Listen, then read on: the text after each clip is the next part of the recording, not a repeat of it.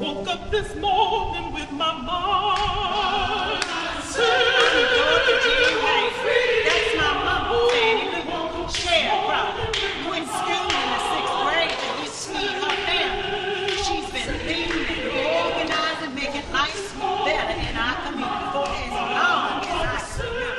Welcome to Before You Go. I'm Nicole Franklin. And I'm Bryant Monte. Our show, Before You Go, is a sit down with centenarians so we can hear firsthand accounts of history. Now, Bryant, wouldn't it have been cool to chat live with the one and only Fannie Lou Hamer? Oh, yes. Wouldn't that be something? What would she say about the political landscape of today? I wonder what her thoughts would have said, I'm sick and tired. oh my gosh. sick and tired of being sick and tired, I'm sure. We're right there, right there with you, Miss Hamer. Yeah. Well, talented librettist Diana Solomon Glover brings Fannie Lou Hamer's story to life in her new opera, This Little Light of Mine. The lucky city of Santa Fe gets the debut. Hey, Diana. So we thank you so much for coming on our show. Thank you so much. It's uh, an honor and a privilege to be with you guys. Yes, yes, and to see you because I know you. Yeah. That's what matters Even most. better, Right. doesn't it? yeah, let me just brag on Diana a bit. Um, we're going to, of course, discuss a lot of her accomplishments, but we can't even get through all of them because Diana is, um, I would, I guess, call you a classical singer or opera singer is, but classical singer. Classical singer, yeah. classical singer. Not too many people can pull that off for so many years. Um, when you hear Diana sing, it's just heavenly. It's amazing. And it's a lot of training comes from, um, I, I think, good genes as well. I mean, your mom and my mom are both musicians, have known each other forever, and your mother is a talented opera singer. Audience members know I'm from St. Louis, so this is also St. Louis's own Diana Solomon Glover. And Diana, you're like writing operas now. Tell us what a librettist is. Why don't we start there? So a librettist is simply the person who writes the words for an opera or a, a musical uh, play. Just simply the person who writes the words.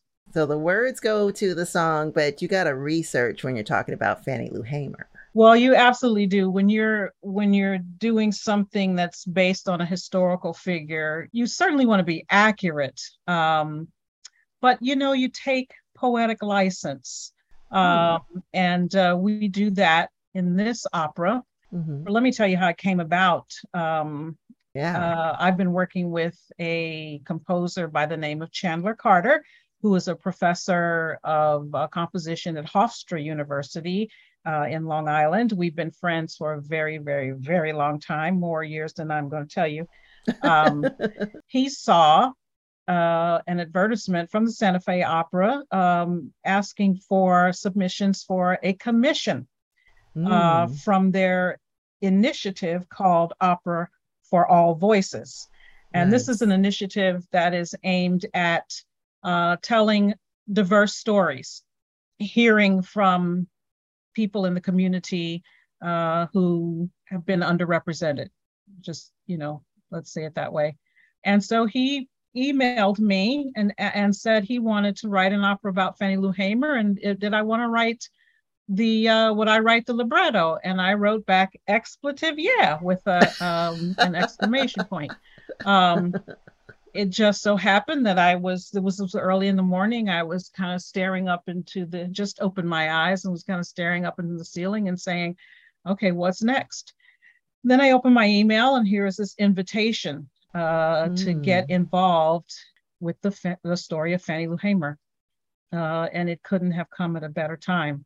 Uh, so we started this journey back in I think it was 2018. Actually, we submitted the application Mhm. and we kind of didn't think any more about it because you know i mean over the years we've auditioned for or submitted applications for everything various and sundry things and most of the time you don't get the thing Mhm. uh, so we just put it out into the universe and then we just forgot about it and um, that was in um, i think november december and then in march we got uh, an email saying that they were interested in exploring further. hmm hmm So, you know, we jumped and jumped up and down a little bit. And uh, so then we, they had some suggestions as far as what they wanted us to flesh out to give them a better idea of how we would treat the subject. So we did that. And um, I don't know, within a few weeks, we got another email and a call uh, saying that we had won the second commission. Nice. Um, and uh, we were just absolutely thrilled. And uh, later we had a conversation with the officials at the at the Santa Fe Opera, the the Office of Community Engagement. hmm When we got off the phone with him, I called Chan back up really quick, and I said, "They mentioned money. Right. Do we get paid Yes. for this?" it's a com- that's what I thought. That's what commission Right. meant. You still were like, no way. I, you know, I was just like thrilled to Yeah. be writing something. Mm. Honestly, I was thrilled to be writing something, and I I was just stunned. I'm going to be able to write something, and I'm going to get paid for it. Yeah. Yes. So you know that began our journey. A year after that, we did a workshop of the libretto hmm and uh, you know invited people that we thought um, should be there friends and family but then also notable people in the community who could give us you know uh, some valuable feedback yeah. and when we were done with the libretto reading the audience was sobbing Wow. um, and then talk about that process, Diana. A libretto reading. Any music involved, or is it literally just the words? no music at all it's just Wow. as though you were reading the script of a play A play, yeah. You- you're just you're reading the words to determine if the story makes sense. Hmm if the the story has the arc you intend if other people sitting there who have not had any exposure to this material except you know all you're talking about it um, can follow what is happening. And if they're falling asleep or if they're sitting on the edge of their chairs or something in between that. And uh, when we finished people were were sobbing We'll have more with librettist Diana Solomon Glover when we return. We're back talking about Fannie Lou Hamer with Diana Solomon Glover. Back at the convention, Senator Humphrey announced. Two votes, two votes. I assure you, Mrs. Hamer, we understand and appreciate what you have endured.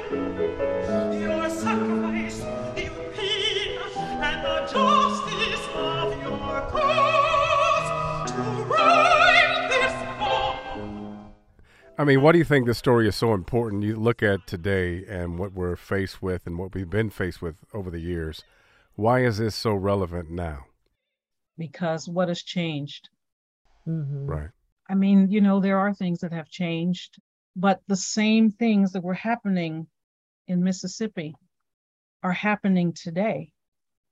I think of uh, after the civil rights movement, uh, racism, oppression went underground. Ah, And with this reckoning that happened in 2020 and the pandemic, mhm. which I which I consider to be part of the reckoning because the Mm. pandemic set us down uh, on our butts and Mhm. forced us to look at things that we were too busy and distracted to see.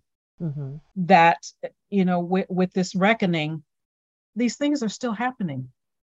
We don't have parity. We don't have equity. We have um, the the Voting Rights Act that came about largely as a result of Fannie Lou Hamer's testimony to the 1964 Democratic National Convention Credentials right. Committee Mhm. has been gutted. Yeah. So we are back to states rushing to enact laws to increase voter turnout to, to disenfranchise voters. Mhm. Um, Mhm. And we should be going the opposite direction, making voting easier. So the things that Fannie Lou Hamer was saying in 1964, she would be saying today, what in what look at all what I did. Mhm. Why why is this still happening? Now, she was born in 1917. 1917, yes. Let's mm-hmm. talk about this woman who mm-hmm. had, I mean, what a life she had before even her activism, which she didn't do until her 40s. I mean, she was preparing for it. She was active and she was like making stuff happen and had all these siblings, the youngest of possibly 20. 20. She was I mean, the, youngest. yes, uh-huh. yeah, of 20 children. Wow. And working as a sharecropper. Let's talk, let's give her her flowers. Yeah, so born in 1917, the youngest of 20 children. Um, I want to tell you what her her full name is, and I, I just learned this. Her Oh, full name was Fanny Alma Louise Du Bois Townsend Hamer. Just, you know, a little point of fact there. oh my. Oh, Uh, wow. but the youngest of 20 children, sharecropping family, um, uh, handed down. yeah. She was very intelligent. She she did get, uh, I think she got as far as the sixth grade, uh, but of Mhm. course, at those times, children, black children, weren't able to go to school. A sharecropper family, so that would include black and white children, Mhm. were not able to go to school during the harvest season. Uh, Okay. So they got, you know, a few months of education a year. Uh, but Mhm. she had to leave school in order to um, to to work to Mhm. help the family to help feed the family. And as we know, sharecropping really was just another sta- another name for slavery because it indentured a family to um, a, a plantation owner. You were Um, always indebted. You'd work the land, you know, and and pay your your tenancy, but you were always indebted to someone. you were always indebted you were never you never caught up you Mhm. had to you bought the seeds you bought you you rented the tools you had to pay for your clothing and this was all given as an advance so at the end of the season you always owed more Mm, um, amazing. than what you made so it was a way to keep cheap labor ne- nearly free free labor and where she wherever she was, from what I understand, she was one of the few who could read, though. And, Yes. Yeah. Yes, she could read and uh, she knew math. Great. And so the the her plantation owner discovered early on that she had these uh, capabilities, and so she was eventually put in charge of weighing the cotton and counting the wages and uh, uh, counting the time of the workers. Mhm. Uh, she worked like that for more than 18 years uh, in and out of the man's household and as uh, uh, picking cotton and Wow. looking after his business. So she was, she identified herself as different, as um, I don't want to use the word special, as as Mhm. capable. Mm. Um, and so the landowner put those talents to use. Mm, yeah. Just so I understand, or that our audience also understands, did you choose her, or how did how did this come about? You said I'm going to write about uh, Fannie Lou Hamer, The composer, or did you have other options? The, the, the composer Chandler Carter Okay. had uh, been thinking about this for I don't know, uh, maybe a decade, maybe more. Wow. Um, and so when this commission presented itself, he felt it was the perfect opportunity to to write about Fannie Lou Hamer. Very, very nice.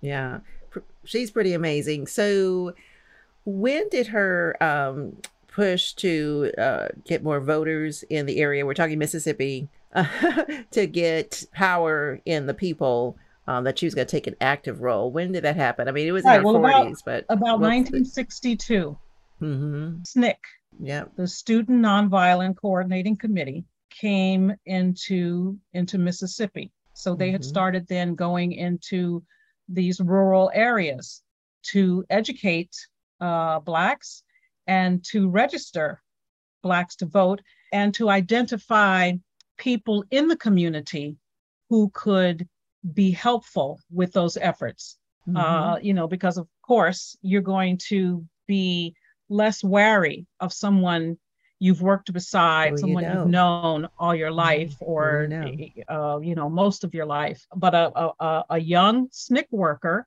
visited her. She was, I think she was in her sweeping around her front porch and, um, you know, asked her to come to a meeting. Well, actually, one of her friends, a friend mm-hmm. who had been to one of these meetings, asked her to come. And uh, first she said, I don't have time for that mess. They taught us that mess in school and it's turned me off. Mm. Um, but her friend kept nagging. And so she decided to go. And Reverend James Bevel was addressing the audience at a mm-hmm. church and, you know, basically sermonizing. And it was at that meeting that she learned for the first time she was i believe she was 44 years old she learned for the first time that she had the right to vote that the mississippi constitution gave her the right to vote she did not know until that moment wow uh, and from that moment she did everything she devoted her life to raising black mississippians to uh, the status of first class citizens as she called it devoted her life, almost lost her life in certain situations. Let's talk about that. I mean, two stand out, two incidents. I don't know if you know more, but forced sterilization through hysterectomy and being beat up, literally. Physically assaulted. Yeah, talk about those yeah, so, So, I, you know, I was doing a little research.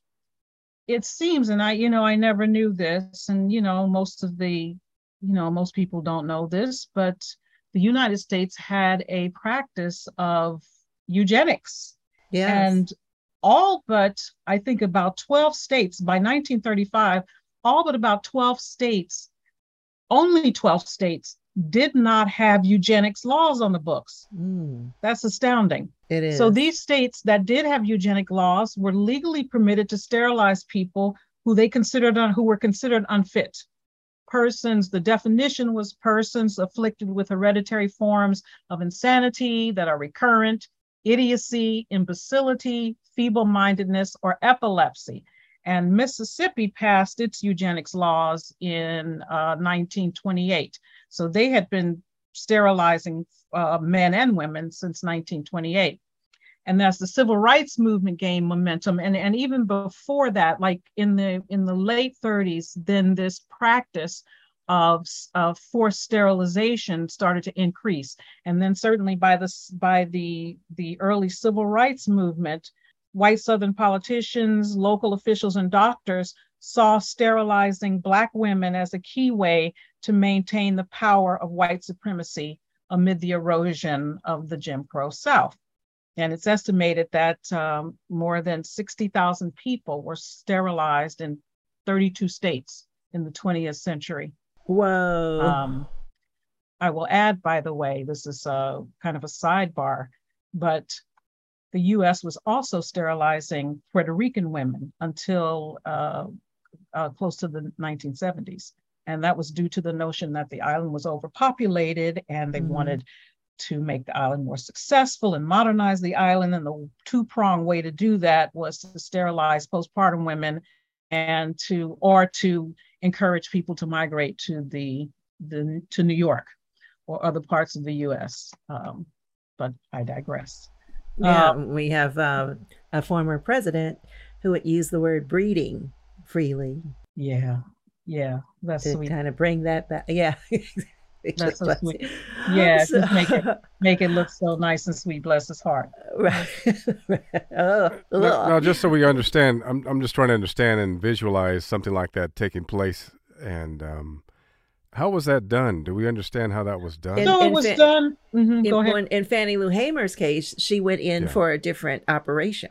She went in for a minor, minor surgical procedure, mm-hmm. and was okay. and was given a hysterectomy and that was oh, the way wow. they did it it was involuntary mm-hmm. people did not know until it was already done and she didn't know for a very very long time presumably a cousin or someone close mm-hmm. to the family spilled the information to her. Mm-hmm. So she was never told by the doctor himself or even by you know a loved you know someone who who cared about her she it was it was gossip.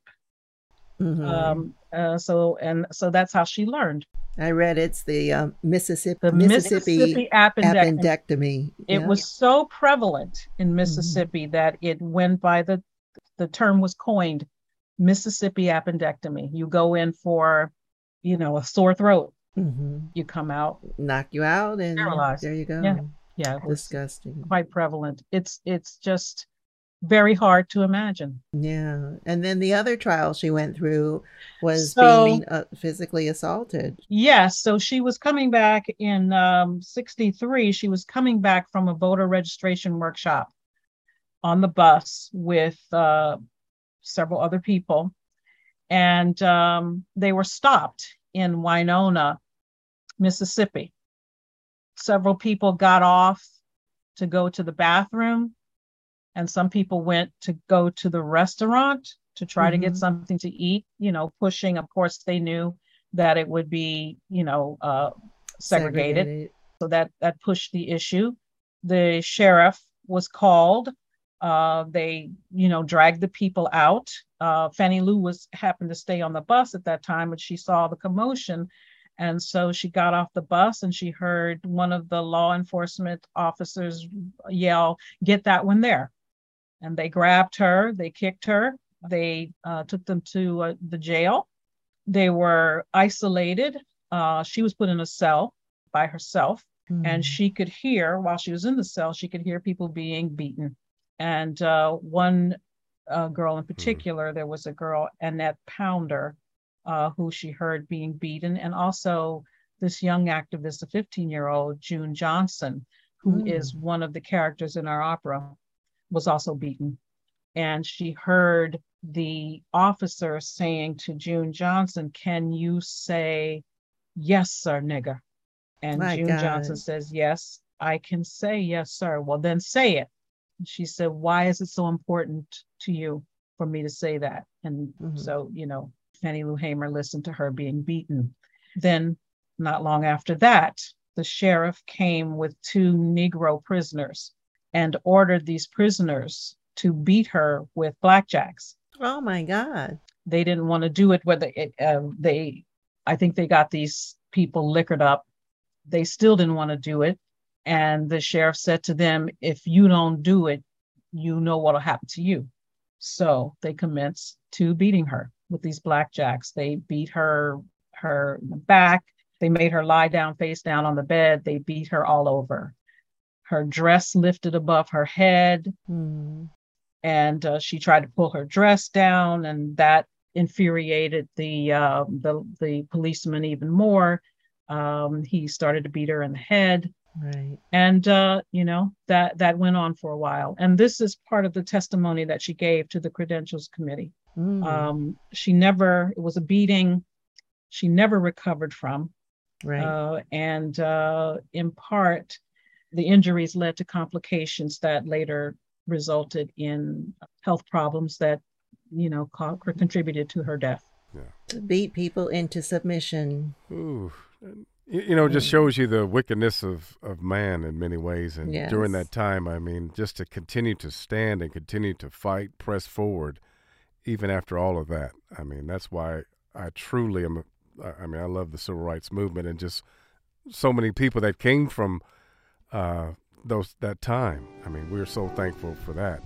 We'll be back to talk more about Fannie Lou Hamer when we return. Everywhere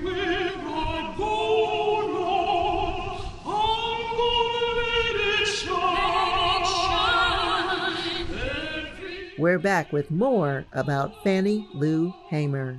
I'm gonna let it shine.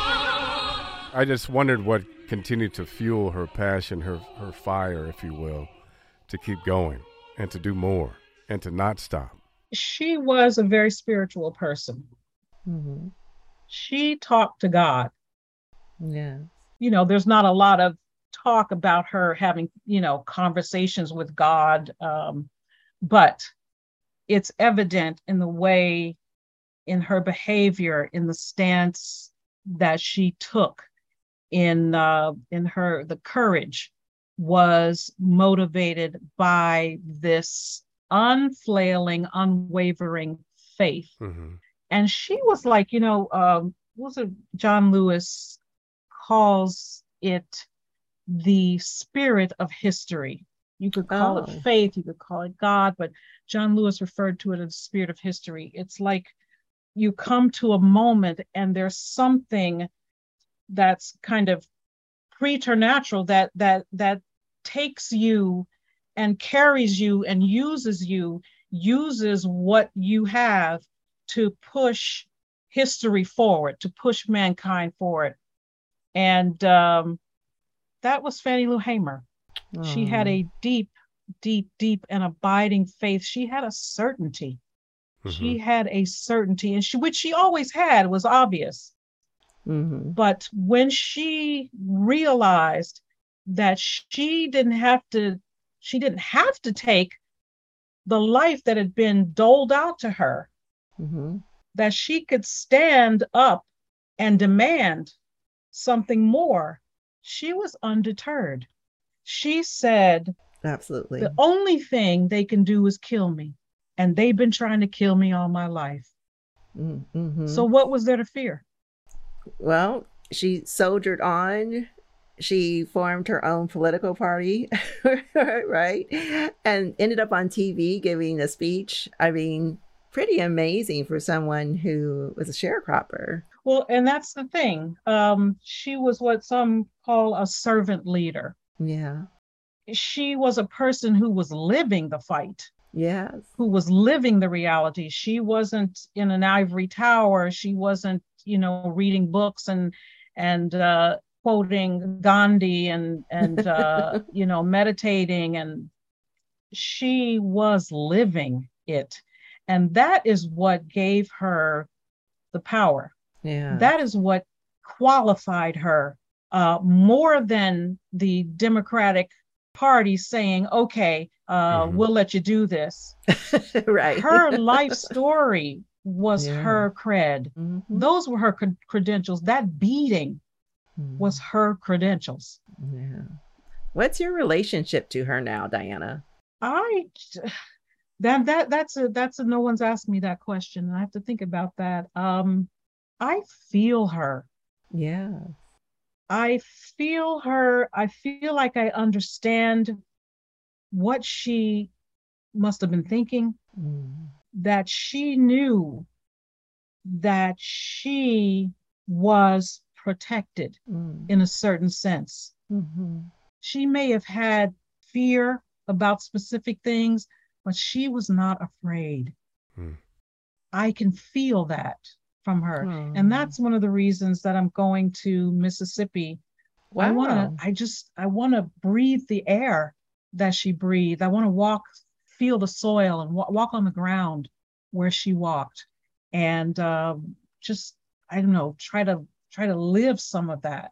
Mm. What, what part of Mississippi, by the way? Ruleville, which is in Sunflower Ruleville. County, which Mhm. is about two hours, two hours and some change from Memphis. I'm flying into Memphis and then Mhm. I'll rent a car and drive to Ruleville. It's um, I don't know, a few miles from I think Cleveland. Mm. Uh, it's a few miles from Indianola, which I think is the county seat, and that's where she tried to register. Wow. Uh, first tried to register uh, and was turned away because um, she was told that uh, oh they had to pass a literacy test. Oh. Oh. So she was asked to read a paragraph from a very obscure statute that no one who doesn't have a degree degree. in law would be able to interpret. And uh, she said, "What did she say? I know." Uh, I can't remember exactly the exact quote, but what whatever it was, she said, "I know as much about this as a horse knows about Christmas Day." oh. and uh, so the, the clerk said, Well, you fail the literacy test. And she and the other people who had gone with her, I think there were 18, 20 of them, were all turned away. oh that day. no. So I want to go to Indianola.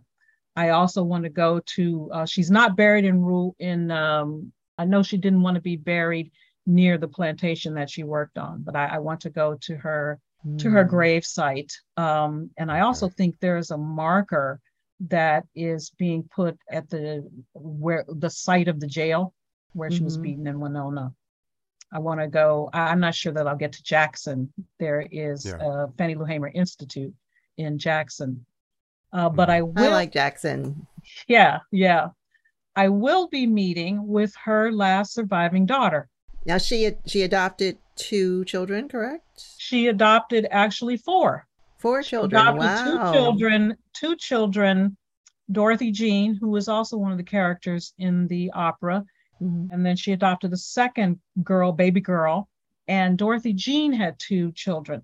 Dorothy Jean uh, suffered from nosebleeds and uh, Mm. a- and uh, in fact died i think about the age of 27 Wow. of um, fibroid tumor untreated fibroid Oh tumors my goodness. um, Mm. and so she left these two young children fannie lou adopted them and this is the Mm-hmm. last the youngest jacqueline hamer flakes so i will get to meet her uh, she's also written a little book called mama fannie growing up the daughter of civil rights icon Fannie Lou Hamer.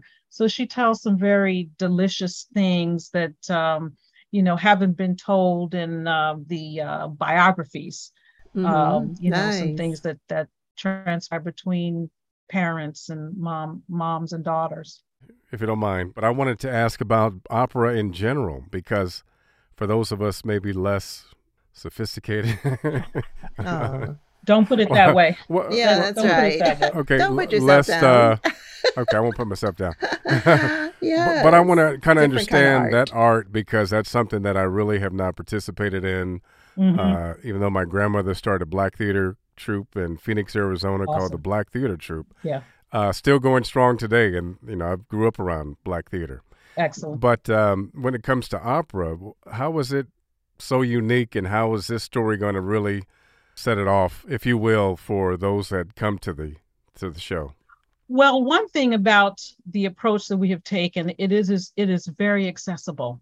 So there are some known civil rights uh, anthems, like "Won't Let Nobody Turn Me Round," Uh, "This Little Light of Mine" is in there. "Go Tell It on the Mountain," and then there are also some newly composed things that are spiritual like so it, it's it's very it's very accessible. It's also a one act opera. So it's about 75 minutes. So it's not like you know No wagner where you have to go for the whole day. Right.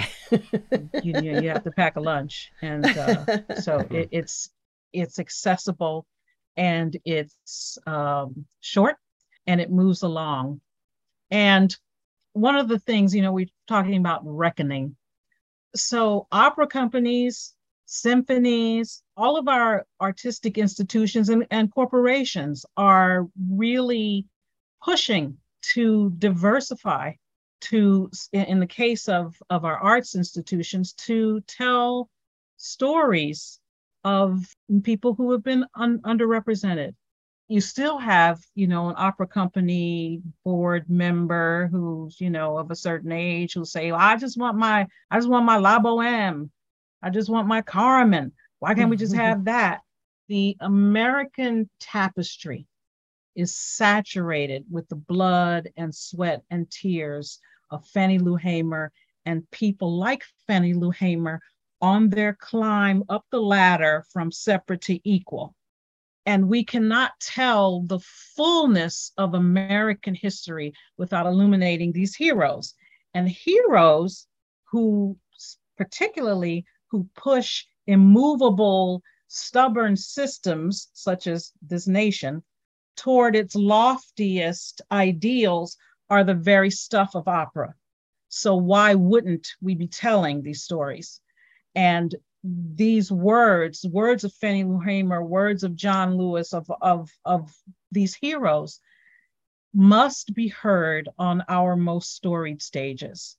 Amen. And not to mention, opera audiences are waiting for these stories.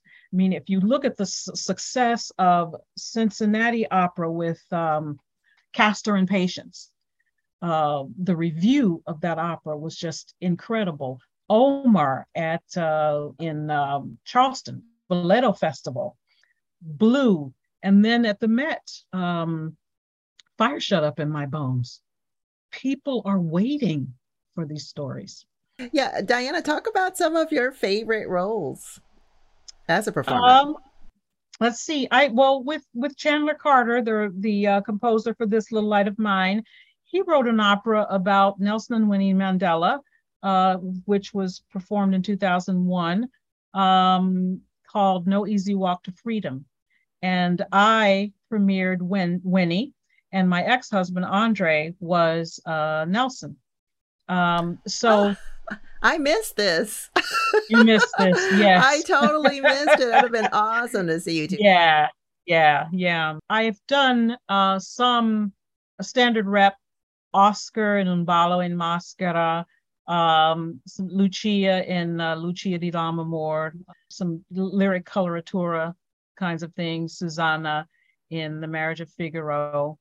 But what I have really enjoyed is more is is more contemporary stuff and nice. that was the case with the uh, the Nelson Mandela opera. Amazing. And also in Diana's history is another singer. this is a, a bizarre. Uh, well, look, it's family. It's family. And and I consider Diana family, my extended yes. family. But I was shocked, as well as Diana, to hear that um, a very famous singer and performer um, was uh, very closely related to you. Do you want to give us the highlights of how you found out your father was the late, great Robert Guillaume? Well, well, well, well. Ooh, this is the this will be the first time that I've talked about this, and you know anything that's going to be live in posterity. so, Robert Guillaume and my mother June Bosley at the time were members of a quartet. Uh, that would be 1956. Wow. uh, and they traveled together. Mm-hmm. Um, and um, that's when it happened. My sister found some pictures of my mother and this in this quartet. And she looked at them and she said, Huh, she kind of Diana kind of looks like him and you know there there were none of the family ever said anything there was never any mention of anything although in hindsight i grew up feeling as though everyone knew something i didn't know uh, so my sister found these pictures and so the story got corroborated by a cousin mm. whose mother who's now uh, deceased when they were watching benson, benson. or soap said to them you know, that's Diane's father. Right. So they just lived with that casual mention until my sister brought it to uh, my cousin. And he said, You know, my mother said that. Well, she never said anything like that to me. Right. So when my when my sister brought that information to me, I said, "Okay, let's do the DNA test because I was sure that it was not true. Okay, yeah. let's just do it and you know put this to rest."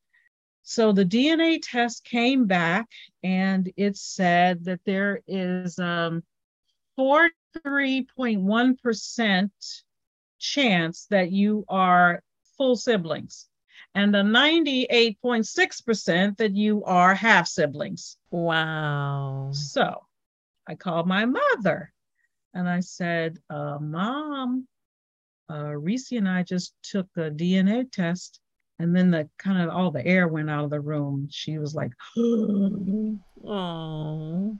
And then was the disclosure. Uh, but she to this day maintains that she didn't know. And, you know, that's her right. Mm-hmm. But I got to imagine there's some relief that you now know. You know, when I learned that, so many things yeah. fell into place for me. Yeah. And how old were you at the time when you found out? 60. Really recent. Five years ago. Which is also so special that you got to spend Mr. Guillaume's last couple of years, or was it one year? It was one year, right? Not not quite right. a year. And um, my mother incidentally had his telephone number and um, he was 80 uh, 89. So I did call him. I'm, I'm curious, what was the conversation like that last year you had with him? He started talking about New York. It brought back memories of New York because, you know, none of his other none of the other siblings are involved in the arts and Mhm. so he started talking about what i first i thought was lincoln center but the, he kept describing it i said i think you're talking about city center Wow. i said that's where alvin ailey has their, Their season, every year alvin ailey i sang in revelations i said wow. i Mm. sing in revelations you do oh Oh, wow. so I started to sing some of Revelations, and he tried to sing with me, although he was, you know, he did, couldn't get his breath, but he tried to Oh. sing with me. And from that moment on, it was, you know, it was a fait accompli. Yeah. Diana, my friend, you are true. You are a true storyteller. Oh, thank you. Thank you. I'm uh, going to go to the opera now. Y- Yay! Come to Santa Fe. I need to go to Sa- Santa, Fe, and it starts when? When does October it 28th, 29th, and 30th. October 28th. Terrific. Yeah. Yay! From St. Louis, Missouri to stardom. Thank you, Diana. yes, thank you so much, Diana. What a talent. I mean, and Fannie Lou Hamer, wow. Now, we have even more iconic figures on our website at beforeyougo.tv. And before we go, We want to remind everyone to support the arts. This way, like us, you'll help keep history alive. that's right, Nicole, so make a plan soon for a night at the theater, or how about the opera? Yeah, there's no time like the present. What, What a a gift. gift.